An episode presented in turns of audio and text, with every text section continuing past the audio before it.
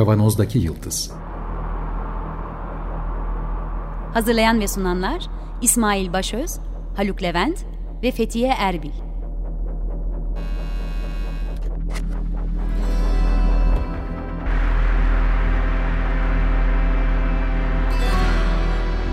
Bugünün penceresinden geleceğin ayak izleri. Merhaba herkese. Açık Radyo'dan Kavanoz'daki Yıldız programından. Bugün kalabalık bir ekibiz burada. Geçen hafta iki kişiydik ama Haluk burada. Merhaba. İsmail burada. Geri geldi. Merhaba, merhaba. Ve bugün bir konuğumuz var. Doktor Emre Eren Korkmaz. Hoş geldiniz hocam. Hoş bulduk, merhabalar. Uzun zamandır size laf atıyorduk programdan böyle. E, takip ediyoruz, çağırmak istiyoruz diye yaklaşık bir senedir. E, bu şansa eriştiğimiz için de çok mutluyum e, burada olduğunuz için de. Hoş geldiniz yeniden. E, hoş bulduk, ben de çok memnun oldum. Geçen haftaki programda biz biraz Emre Hoca'nın çalışmaları ışığında büyük veri ve mülteciler meselesine girmeye çalıştık. Çok kısa bir giriş yaptık. Nelerden bahsediyor bu konu, bu konu etrafında yapılan araştırmalar diye. Mültecilerin teknolojik araçları göç yolunda nasıl kullandıkları, ondan sonra nasıl veriler geride bıraktıkları, ayak izi olarak geride bıraktıkları, bu verileri kimin ne amaçla topladığını biraz konuşmaya çalıştık. Çok çok kısa ama çok yüzeysel baktık buna ve bu meselenin yaratacağı akıllı sınırlar, yapay zekanın bu mültecilerin verilerini toplamadaki rolü, yaratacağı etik problemler ve korktuğumuz gelecek tahayyülü buna dair neler olacak? Ya bu, bu arada bir şey söyleyeceğim. Akıllı lafını biz genellikle olumlu kullanırız da burada Öyle bir şey mi kastediyoruz yoksa? Kötüye kullanılabilen bir akıl ama bir yandan da tabii şey de var. Süremiz yetmezse belki diğer programlara kalır. Hakikaten büyük verinin göç için, mülteciler için olumlu yönlerde kullanabildiği örnekler de var. Bunun için bir araya gelmiş ittifaklar da var, teknolojik ittifaklar da var. Programa başlamadan çok kısaca Emre Hoca'ya böyle bizi dinleyenlere kendini tanıtmasını rica etsem. E, kimdir Emre Hoca, neler yapıyor, neler çalışıyor? Teşekkürler. Ee, ben Oxford Üniversitesi'nde Uluslararası Kalkınma Fakültesindeyim. 2016 yılında buraya postdoc olarak geldim. Ardından da bu döneme kadar kalmış oldum. Ee, göç yüksek lisans programında ders veriyorum. Araştırma konularım olarak da göç ve yeni teknolojiler. Tam da aslında bahsettiğiniz konuları tartışan bir araştırma programım var, gündemim var. O nedenle aslında konuşacak çok konu şey var bu konularda. O nedenle beni susturabilirsiniz rahatlıkla. Biliyorsunuz akademisyenin en önemli sorunu e, araştırmasını birkaç dakika içinde anlatmaktır. Bu genel bir sorundur. Bol bol bizim için de çok önemli bir konu olduğunu düşündüğümüz için herkesin aynı ilgiyle takip edeceğini düşünürüz başta. O nedenle beni rahatlıkla kesebilirsiniz. E, bu konuları da konuşmaktan çok memnun olurum. Çok sevindim konunun gündemleşmesine de. İlk, ilk kesme girişini ben yapıyorum. Doğal olarak da siz de bir beyin de olsa, beyin göçü de olsa bir göçmensiniz sonuç olarak orada değil mi? İstanbul'da şey e, Türkiye'den oraya gittiniz. Evet anladım. evet Türkiye'de ben İstanbul Siyasal'da doktoramı bitirdim. Hatta o dönem doktora yaparken Haluk Hoca ile beraber de Kemerburgaz Üniversitesi'nde çalıştık aynı fakültede. Oradan tanışıyoruz zaten aslında çok yurt dışına gitme e, planım yoktu. İşte master'dan doktoraya kadar ama sonrasında koşullar ve kader bizi İngiltere'ye getirmiş oldu. Harika. Peki şey hem sizin kendi göçmenlik yolculuğunuz böyle çok yeni hem de bu konu yani e, bu konuya nereden geldiniz? Nasıl çalışmaya başladınız? Ve dünyada da çok çok yeni tartışılan, konuşulan konulardan biri olduğunu tahmin ediyorum. Makaleleri taradığımda son 5-6 senelik makaleler çıktı karşıma yanılmıyorsam. Neden bu konu bu kadar önemli olduğunu düşündünüz ve çalışmaya başladığınızda başlayabiliriz? Evet çok e, aslında güzel bir soru. Yani şöyle ben buraya geldiğimde ilk benim araştırma konum daha çok göçmenlerin çalışma yaşamına katılımı, orada temsiliyet üzerineydi. Ee, ilk benim British Academy postdoc konum bunun üzerineydi. 2015 yılı, 2016 yılında bu konuların en çok tartışıldığı zamanlardı. Sonra burada işte çalışmalarımı sürdürürken Oxford Üniversitesi'nin aynı zamanda bu son teknolojilerin e, hem üretildiği hem tartışıldığı bir alan olduğunu gör, görmüş oldum. Çok çeşitli araştırma ekipleri bu konuları kendi bakış açılarıyla bakıyorlar. Siyaset biliminden işte hukuk fakültesine kadar, felsefeye kadar her alanda e, son teknolojiler neler getiriyor, neler götürüyor, nasıl bir toplumda yaşayacağız, e, nasıl bir gelecek olacağız? Buradaki en temel tartışma konusuydu bir kişisel bir ilgiyle bunları takip ediyordum. Ama bunları incelerken mesela insan kaynaklarında, işte çalışma yaşamında veya işte siyaset biliminde, siber güvenlikte gelecek gibi konuları tartışırken örneklerin hepsinde ben hep şöyle düşünmeye başlamıştım. Yani ya bunun aslında göçmenler üzerinde uygulanıyor bunlar. ya da göçmenler üzerinde bunlar yapıldığı zaman çok daha kötü sonuçlar ifade ediyor. Yani Çünkü vatandaşların sonuçta çeşitli yasal korumaları var, örgütlenmeleri var, çeşitli şekilde kendini ifade etme imkanları var. Ama göçmenler veya mülteciler söz konusu olduğunda bu pek mümkün olmuyor ya da çok daha dar. Ee, buradan yola çıkarak aslında bu konunun göç alanında da tartışılması gerektiği benim gündemime gelmeye başladı. Dediğiniz gibi çok yeni konular. Çünkü zaten bu teknolojiler de çok eski teknolojiler değil. Ama esasında ilk dönemlerde baktığımda da ben şunu görmüş oldum. İşte daha çok göç çalışanlar ve bu konuya ilgili olanlar göçmenler bunları nasıl kullanıyor e, üzerinden bakıyorlardı. Çünkü gittiklerinde kamplara veya işte göçmenlerle konuştuklarında herkesin dikkatini çeken hem akademisyenlerin hem gazetecilerin dikkatini çeken konu göçmenlerin yoğun bir şekilde sosyal medya kullanması. Yani akıllardaki hani göçmen mülteci algısından öte elinde son model işte cep telefonu olan, işte sosyal medyaya giren, WhatsApp kullanan, ne bileyim çok aktif şekilde kullanan kişiler dikkat çekmeye başladı. Bu nasıl bir mülteci sorusu ortaya çıkmaya başladı. Sonra örneğin Yunan, Yunan adalarına giden varanlar işte ilk ekmek sudan önce sim kart istemeye başladılar. Yani o önem kazanmaya başladı.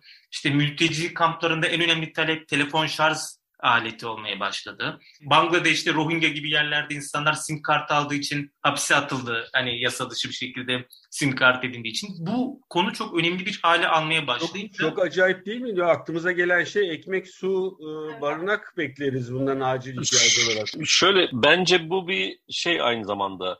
Yani göçmenlik prosesine girerken yapılması gereken yatırım akıllı telefon almak.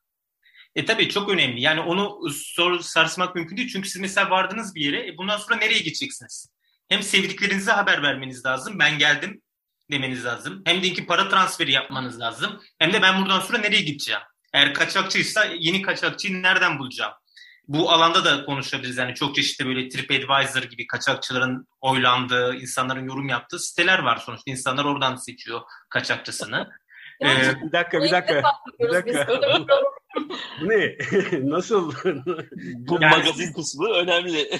Biraz açık. Evet yani siz kaçakçılarla Facebook gruplarında çeşitli gruplardan buluşuyorsunuz. Bunların tabii ki ben kaçakçıyım demiyor işte turizm acentasıyım diyor ama siz anlıyorsunuz ve size çeşitli yolları gösteriyor, anlatıyor. Oradan ilk iletişimi kuruyorsunuz. Oradan bir güven yakalıyorsunuz. Yani kaçakçı da sizin polis olup olmadığınızı oradan anlıyor bir şekilde tahmin etmeye çalışıyor.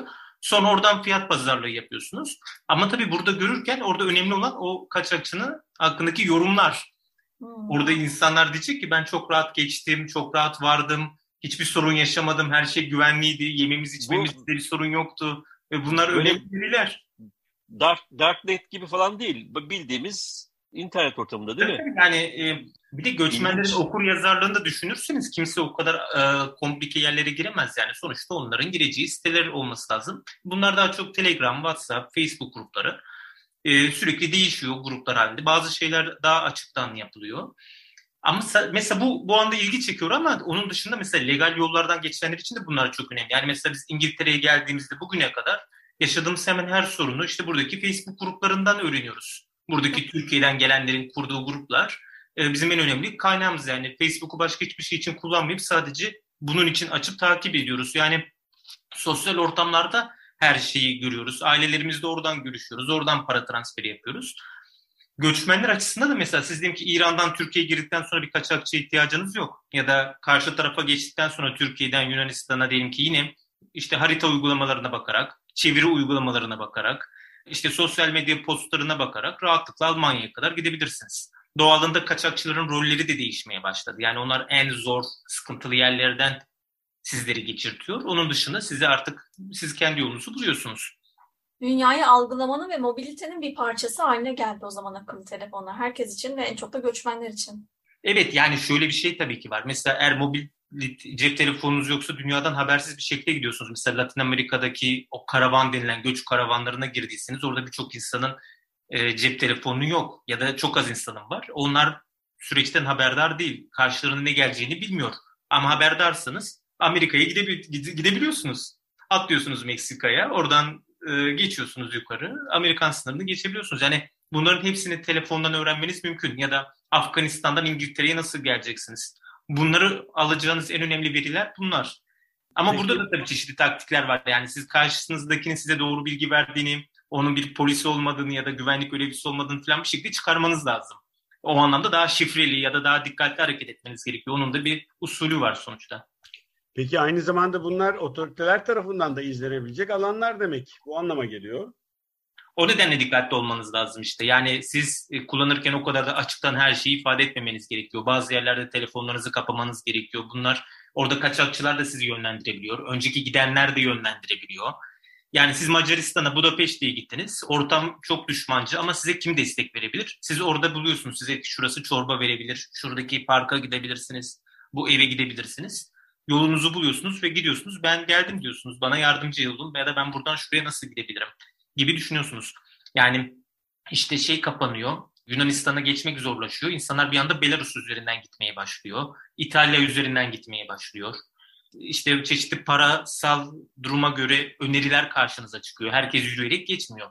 Zaten kaçak geçenlerin büyük çoğunluğu legal yoldan ilk gidiyor bir vizeyle. Sonra hani vize süresi bittikten sonra kalıyor. Yani o gemileri atlayıp geçenler genel göçmenler için de çok küçük bir oran zaten.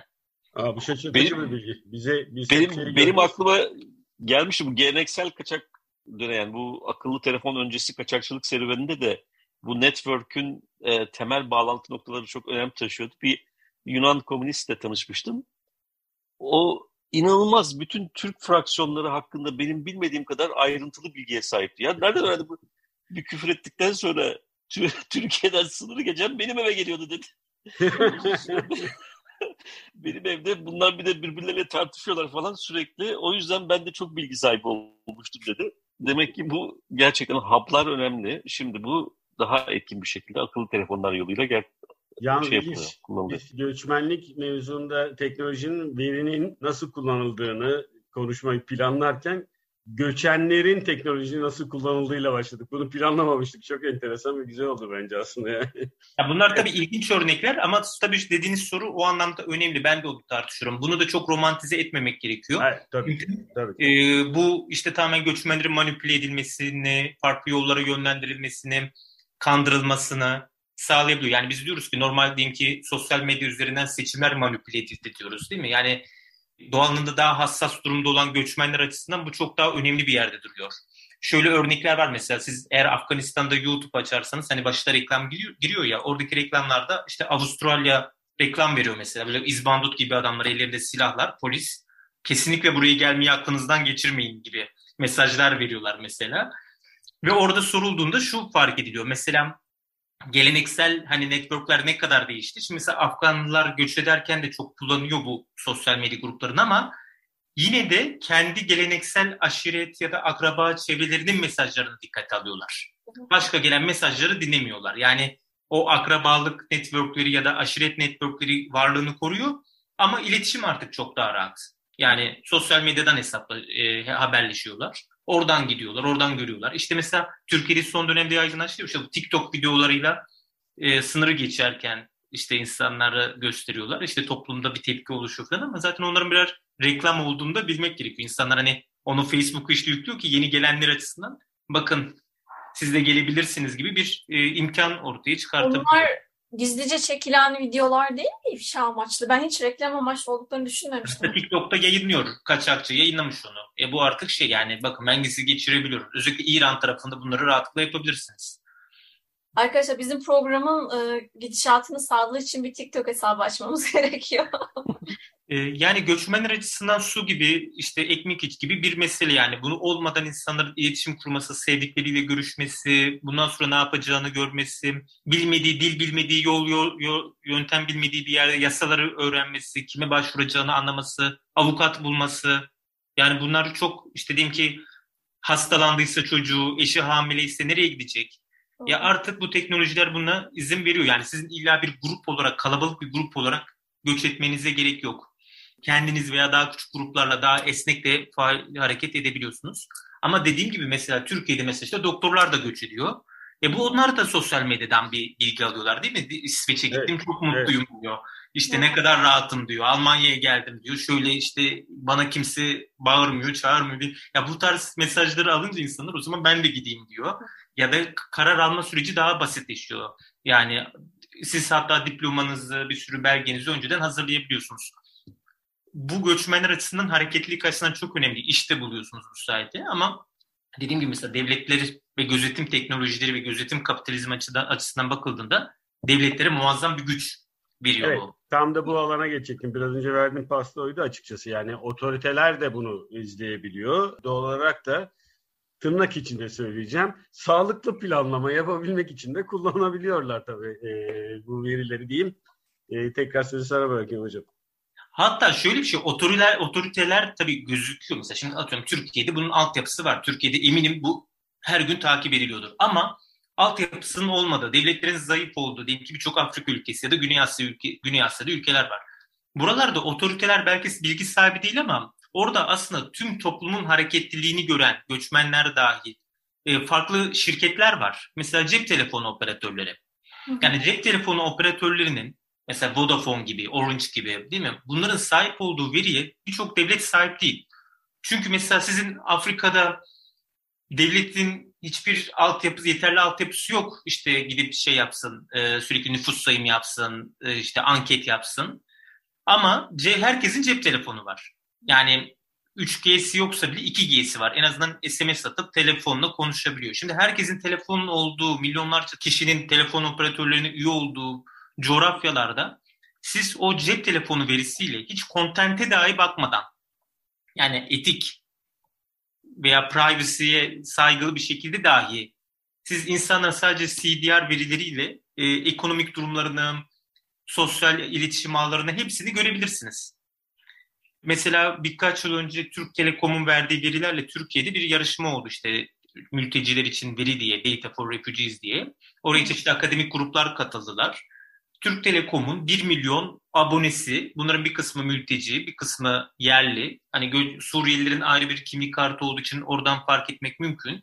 Onların bir yıllık verisi paylaşıldı anonimize bir şekilde. Siz sadece kişi kimle konuştu, nereyle görüştü. Onun üzerinden onlarca çalışma grubu çok çeşitli analizler yapabildi. Yani siz mesela yerli nüfusla telefonla konuşuyor musunuz, konuşmuyor musunuz? Bu mesela sizin belki sosyal entegrasyonunuz hakkında bilgi veriyor. Sizin cep telefonunuzun sürekli kontrol almanız ekonomik anlamdaki durumunuzu gösteriyor. Sizin mesela Antep'te bir Suriyelinin İstanbul'u araması ve iki ay sonra İstanbul'a gelmesi üzerinden iş aradığını ve İstanbul'a taşındığını görebiliyorsunuz. Bir mülteci sürekli Almanya'yı arıyorsa onun Almanya'ya gitmeye çalıştığını yani birçok veriyi anlayabiliyorsunuz. Yani entegrasyon, ekonomik imkanlar gibi konularda çalışma yaşamı konusunda bunları görmek mümkün. Bu tarz veri setleri pek akademisyenlerin eline geçmez. Çok az geçer. O nedenle de hani akademisyenler sonuçta etik ilkelerle bir araştırma yapıyorlar sonuçta. Ama bu kontrolün olmadığı cep telefonu operatörleri, finansal kuruluşlar, istihbarat birimleri bunların hepsi bu telefonunu, sosyal medyayı kontrol ederek e, göç hareketliliklerini görebiliyorlar. Devletlerin ve çeşitli şirketlerin, büyük şirketlerin sahip olduğu veri hiç kimsede yok.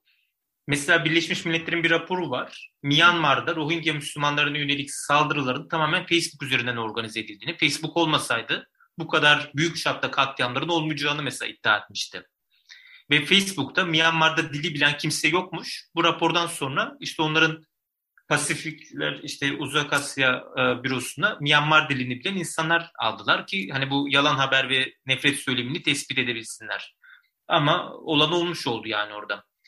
Türkiye'de de mesela göçmenler karşı diyelim ki toplumsal bir şeyler olduğu zaman mahallelerde bunlar önce sosyal medyada oluyor zaten. İnsanlar haberleşiyor, organize oluyor. Yani sizin onu tespit etmeniz, takip etmeniz bunları öğrenmeyi de sağlıyor. Bir akıllı sınırlar meselesi var sizin yazılarınızda da değindiniz. Biraz onu açmanızı rica edebiliriz belki kalan zamanda. Akıllı sınırlarla hangi tür verileri devletler ve şirketler topluyorlar göçmenlere dair? Şimdi burada tabii iki tür göçmene bakalım. Bir tanesi yasal yollarla gitmek isteyenler. Bugün Türkiye'de de bu tartışılıyor. Hani bu kadar veri veriyoruz, bütün belgelerimizi veriyoruz hayatımıza karşılık. İşte vizelerimiz reddediliyor diye insanlar şikayet ediyor değil mi? Yani bir anda insanlar turistik veya iş amaçlı gezilerinde gidiyorlar devletlere, gidecekleri ülkenin devletlerine gönüllü olarak tüm hayatlarını sunuyorlar. Hesap bilgilerini, tapularını, işte mektuplar yazıyorlar, anlatıyorlar, her şeyi anlatıyorlar. Oysa ki bir insanın turist olup olmadığını anlamak çok zor değil. Çok az bilgiyle bunu kontrol edebilirsiniz. Bir insan bir iş teklifi aldıysa zaten çok daha rahat o şirket oradan sponsor olduğu için ama ne yapıyor devletler? Yani bir nevi aslında istihbarat faaliyeti denilebilir. Başka ülkelerin bütün verilerini topluyorlar vatandaşların. Şimdi akıllı sınırda bu uygulamalarında bir kısmı bu süreci otomatikleştirmek. Mesela Kanada gibi ülkelerde vize başvuru süreçlerini yapay zeka üzerinden otomatikleştirme ve bu başvuruları değerlendirme. Yani öğrenci vizesi hemen yapay zeka veriyor. Zaten belli yani orada sunacağınız şeyler. Bu işin bir tarafı. Ee, bir tarafı ise irregular, düzensiz göçmenlerin tespit edilmesi ve tahmin edilmesi. Bunun buna yönelik hazırlık yapılması. Tabii siz tahmin ediyorsanız onu engellemek için büyük ihtimalle büyük devletler bunu yapacak. Yani kimse artık e, hoş geldiniz diye karşılamıyor göçmenleri. Bunun da çeşitli örnekleri var. E, mesela UNHCR'ın çok ilginç bir keçi hikayesi var. Onlar Etiyopya'dan Soma, Somali'den Etiyopya'ya göçü keçi fiyatlarına bakarak tespit ediyorlar. Bir algoritma geliştirmişler. Çünkü Somaliler... Nasıl, nasıl olabilir böyle bir şey ya? yani Somaliler çünkü göç etmeden önce oradaki en değerli varlıkları keçileri o kadar göçe de maruz şey kalmıyor. Yani keçinin dayanması güç olduğu için önce keçilerini satıyorlar. Doğalda siz Somali'de bir anda keçi arzı arta, artıyorsa ve fiyatlar düşüyorsa diyorsunuz ki bunlar göç etmeye karar verdi. Yani kitlesel anlamda. Sonra onlar Etiyopya'ya gidince yeniden keçi alıyorlar. Biz Etiyopya'daki keçi fiyatları artıyor. Siz ona göre kitlesel göçleri tahmin edebiliyorsunuz mesela. Bu ilginç bir yaklaşım. Ee, ona göre hazırlık yapabiliyorsunuz. Ama onun dışında da sosyal medya analiziyle, işte çeşitli cep telefonu verileriyle, işte iklim krizi veya çatışmalardan insanların kaçacağını, işte kitlesel olarak yola düşeceğini tahmin etmek mümkün. Bazıları da bunları tahmin etmeye çalışıyor. Mesela Avrupa Birliği'nin sığınmayla sorumlu olan bir acentası, bir ajansı bu konuda algoritmalar geliştirip üyelerini bilgilendiriyor. Bakın dikkat edin diyor şuradan şu kadar insan gelebilir. Böyle bir veri var elimizde diye. Bunun dışında daha spekülatif şeyler var. Örneğin yalan makinesi gibi. Bunlar çoğunlukla bir akademik proje olarak adlandırılıyor. Hani akademi isteyenler fonlanıyor. İşte çeşitli askeri şirketlerle beraber. İngiltere'de de çok yaygın bu. Birkaç tane böyle bir ünlü proje var. Onlar işte bir yapay zeka algoritmasıyla yalan makinesi geliştiriyorlar. İşte göçmen, sığınmacı orada gidiyor bir kioska konuşuyor. İşte o kiosktaki makine bir yandan verilerin doğruluğunu kontrol ediyor. Hani kişinin verdiği veriler doğru mu? Bir yandan da sizin el, yüz, göz hareketlerinize bakıp işte renk değişiminden, heyecanlanmanızdan, ses tarzınızdan yalan söyleyip söylemediğinizi anlamaya çalışıyor. E tabi bu da kültürel farklılıkların yoğun olduğu yerlerde ya da işte farklı bir ülkenin işte resmi bir görevlisiyle konuşma konusundaki zorluklar böyle bir sürü meseleyi gündeme getiriyor. Yani biz hepimiz biraz stres yaşıyoruz. Turist olarak bile gitsek konuşmak zordur. Buna rağmen böyle bir yalan makinesi ve kişi yalan söylüyorsa yani yalan söylediği tespit edildiyse işte oradaki bir insan görevliye aktarılıyor ve insan onu analiz ediyor. Ama zaten bu ciddi bir sorun böyle şekilde kategorize edilmesi. Bunun başarı oranının %79 olduğunu söylüyorlar. Evet %20 çok yüksek. Şu anlamda yüksek. Yani düşünün ki dediği gibi yani insanların hayatını kaydırabilir çok rahat bir şekilde. %20 az bir şey değil. Ama şöyle bir mesele var. Diyelim ki bu pilot çalışma yapıldı, uygulandı. Uygulananlara ne olduğunu bilmiyoruz ama kaldırıldı şu an. Ama diyelim ki bu yükseldi. %90'a yükseltildi. %95'e yükseltildi. Şimdi bunun aslında bir korkutucu yanı da şu. Siz bütün topluma bunu yarın görebilirsiniz. Yani yarın okullarda, iş yerlerinde, e, karakollarda yalan makineleri karşımıza çıkacak. Yani burada göçmenler üzerine denendi. Bunu %80'e 79'a kadar getirdiler. Bu biraz daha geliştirildiği zaman bu bütün toplumun yaşayacağı bir sorun olacak. Zaman bu projenin arkasında güvenlik e, birimleri, asker, e, polis vesaire onlar olsa gerek. Askeri şirketler var. E, yani Avrupa Araştırma Enstitüsü mesela bir tanesine iBorder Control diye bir şey veriyor. Yani bu bir akademik proje olarak başvuruyorsunuz. Onlar sizin partneriniz oluyor. Ama işte atıyorum Manchester Metropol Üniversitesi bunu gerçekleştiriyor. Ama işte partneriniz bir silah şirketi. Ee, onlar da uyguluyor. İşte devlet de sizin partneriniz oluyor çeşitli devletler. Gidiyorsunuz işte Yunanistan'da 4-5 ülkede denenmiş bu, uygulanmış. Bir de mesela İsrail bu konuda çok yatırım yapıyor. Çok fazla şirketi var. Çünkü İsrail şirketler şöyle pazarlıyorlar. Biz Filistinler üzerinde denedik bunu. Gazze'de denedik. Çok iyi sonuçlar aldık. Bunu sınırlarınızı siz de kullanın diye. Yani bu yani bir PR yöntemi olarak işte terörü engelledik. Gazze'deki mesela işte şu kadar saat uçtu, şu kadar kişi üzerinde denendi. Siz bunu uygulayabilirsiniz diye. Mesela İngiltere'de bunu satın alıyor bunun üzerinden. Mesela sizin cep telefonu verilerinizi alıyorlar. Silinmiş tüm verileri geri getiriyorlar. Veya işte sizi farklı yönlerden inceliyorlar. İşte dronlarla işte takip ediyorlar. İşte biyometrikle takip ediyorlar. Bunların hepsi aslında ya akıllı sınır denilen mesle çerçeve içinde. Bunların hepsini koyabiliriz. Yapay zeka algoritmaları, işte dronlar, sensörler, biyometrik bunların hepsi bu çerçevede akıllı sınır deniyor. Sınırlar akıllılaşıyor. Akıllı deyince başta dediğiniz gibi herkes bunu güzel bir şey zannediyor. Mesela işte Amerika'da bu çok tartışılmıştı. İşte fiziksel duvarlara çoğu insan karşı çıkıyor. Sınırlara konulan fiziksel duvarlara. İşte demokratlar karşı çıkıyor. Ama sanal sınırlar, akıllı duvarlar denildiği zaman e, toplum daha destek veriyor. Yani mesela Amerika'da hem demokratlar hem cumhuriyetçiler destekliyor. Bir şey sanal ve akıllı olduğu zaman daha böyle hani yasal, hukuki gibi zannediliyor ama daha fazla insan ölüyor. Çünkü siz o duvarın altından üstünden bir şekilde geçebiliyorsunuz da ama bir sensöre karşı çıkmanız mümkün olmuyor. O da sizi daha ölümcül rotalara sokuyor. Hem Meksika-Amerika sınırında hem de Akdeniz'de. Daha fazla insanın ölümüne sebep oluyor. O sensörler. Mesela şu an Amerika-Meksika sınırında robotlar dolaşıyor. Bu hani dans eden, eğlenen robotlar izliyorduk ya YouTube'da ne kadar güzel falan. Bunlar şu an o sınırda devreye geziyorlar. Göçmen yakalamaya çalışıyorlar. E bunlar yarın robot asker olacaklar. Yani bunun gibi aslında e, bizim için ilgi çekici olan ya da geleceğe dair mesela robot askerler hiçbirimizin gündeminde o kadar olmayabilir işte 2050 sonrasını gibi düşünebiliriz mesela. Ama aslında bugün geçerli. Yani robot askerler bugün devreye gezebiliyorlar. Peki. Dronlar artık savaşlarda çok aktif kullanılıyor. Hem son Azerbaycan, Ermenistan hem şu anki Ukrayna-Rusya savaşlarında. Yani o dronlar, askeri dronlar kullanılıyor. Peki, Ama peki, bunlar peki, nerede deneniyor, pratik ediliyor? Göçmenler üzerinde. Sözü e, kesme izni vermiş de Emir Hocam. Şimdi kesiyoruz çünkü programın sonuna geldik süre olarak. Ama önümüzdeki hafta o zaman bu verilerin gözetim toplumuyla bağlantıları konusunda şirketler, devletler, Migration Data Portal e, gibi başlıklar almışız biz. Önümüzdeki hafta devam edelim. Tamamdır. Tabii ki çok memnun olurum. Çok teşekkürler. Evet. Teşekkürler. Bu hafta bizim programımıza bize Doktor Emre Eren Korkmaz eşlik etti. Oxford Üniversitesi Uluslararası e, Kalkınma, Uluslararası Gelişme bölümünden Göç ve Kalkınma bölümünde kendisi e, öğretim üyesi olarak çalışıyor. Önümüzdeki hafta aynı konunun daha ilginç yönlerini konuşmak üzere burada olacağız.